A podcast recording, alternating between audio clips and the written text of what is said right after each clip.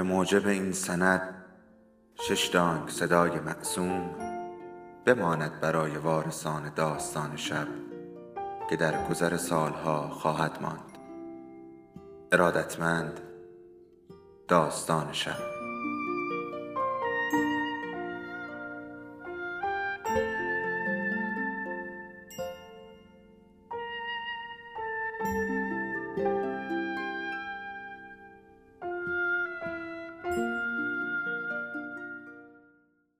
یکی بود، یکی نبود.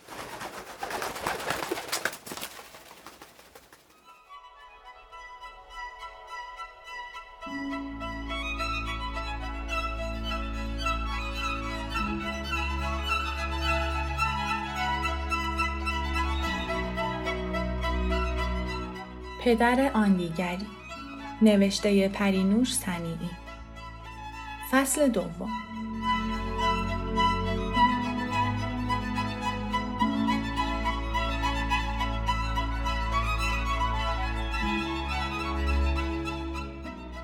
داشتم به شادی غذا می دادم.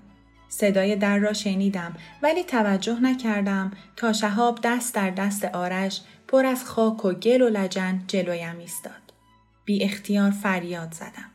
وای خدا مرگم بده، تو چرا اینجوری شدی؟ مگه نگفتم لباساتو کثیف نکن؟ آرش با عصبانیت و بغض ماجرای کوچه را تعریف کرد. با هر کلمه احساس می کردم خون با فشار بیشتری به مغزم هجوم می آورد.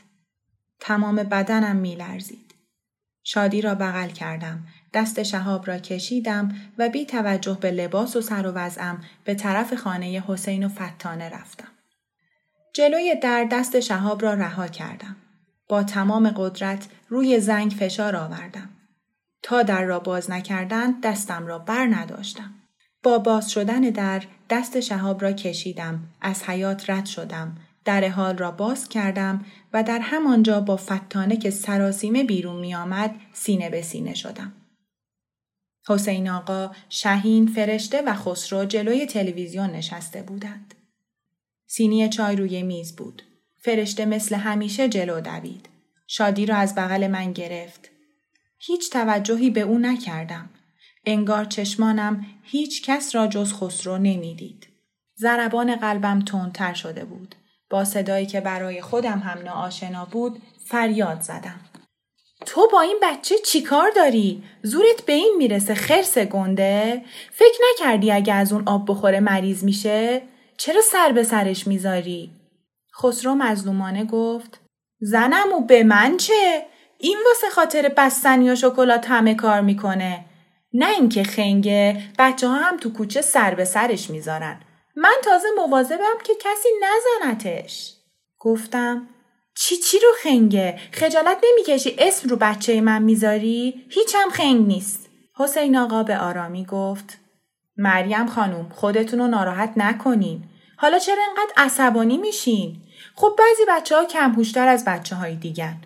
یه بچه مثل آرش با اون هوش و استعداده، یکی هم کم هوش میشه مثل این. گفتم نه خیر، این هیچ هم کم هوش نیست. شماها دارید اسم روش میذارید. فتانه با تمسخر گفت وا، چرا نمیخوای واقعیت رو قبول کنی؟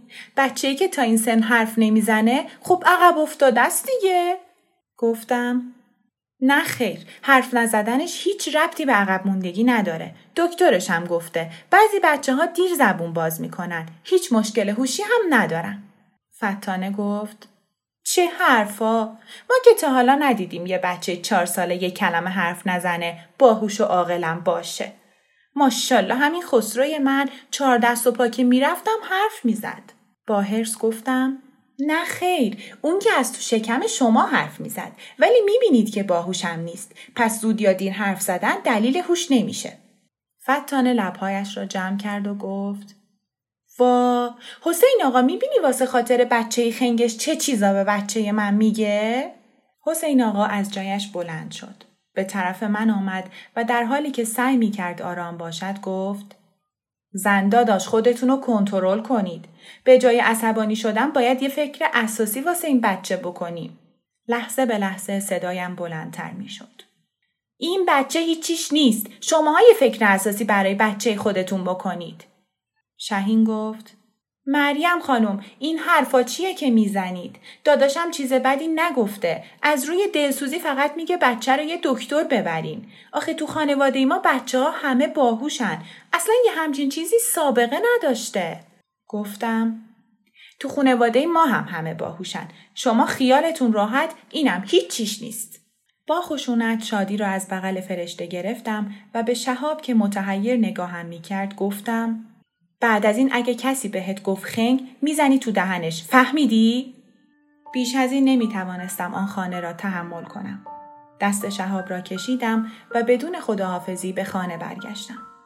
میدانستم که این رفتارم تا چه حد برای خانواده همسرم که همیشه مرا آرام و کمرو دیده اند عجیب بوده و خبر آن با هزاران شاخ و برگ به زودی مانند بمبی منفجر می شود.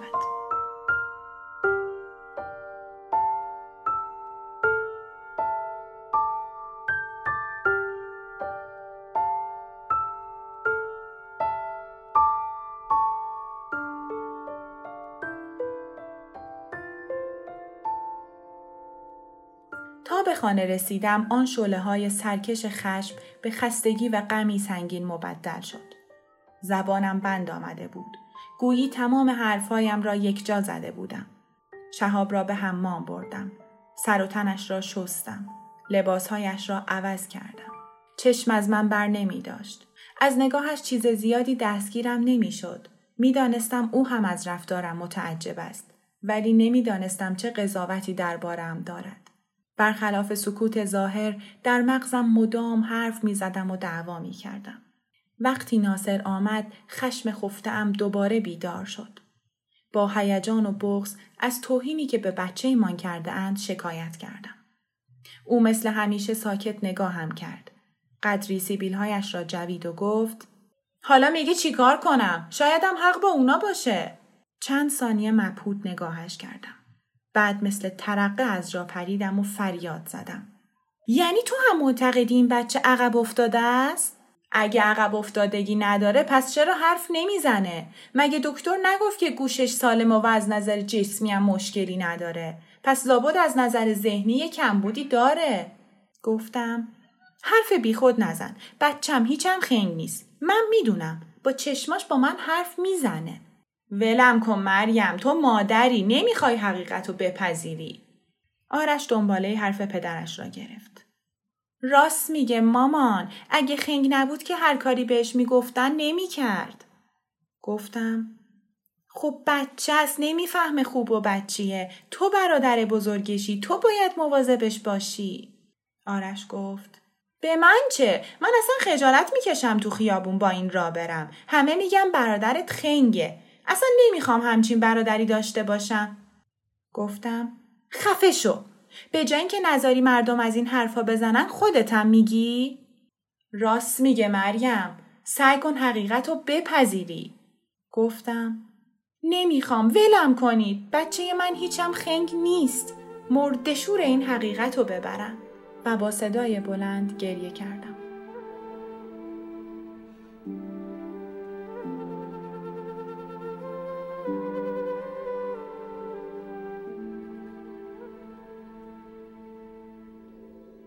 داستان شب بهانه است برای با هم بودن، دور هم نشستن، شنیده شدن.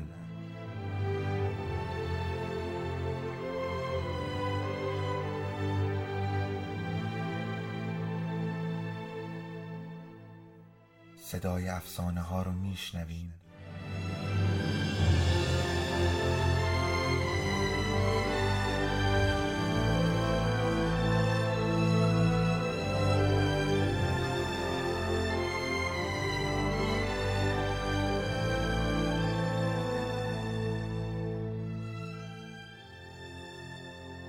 شبتون بخیر.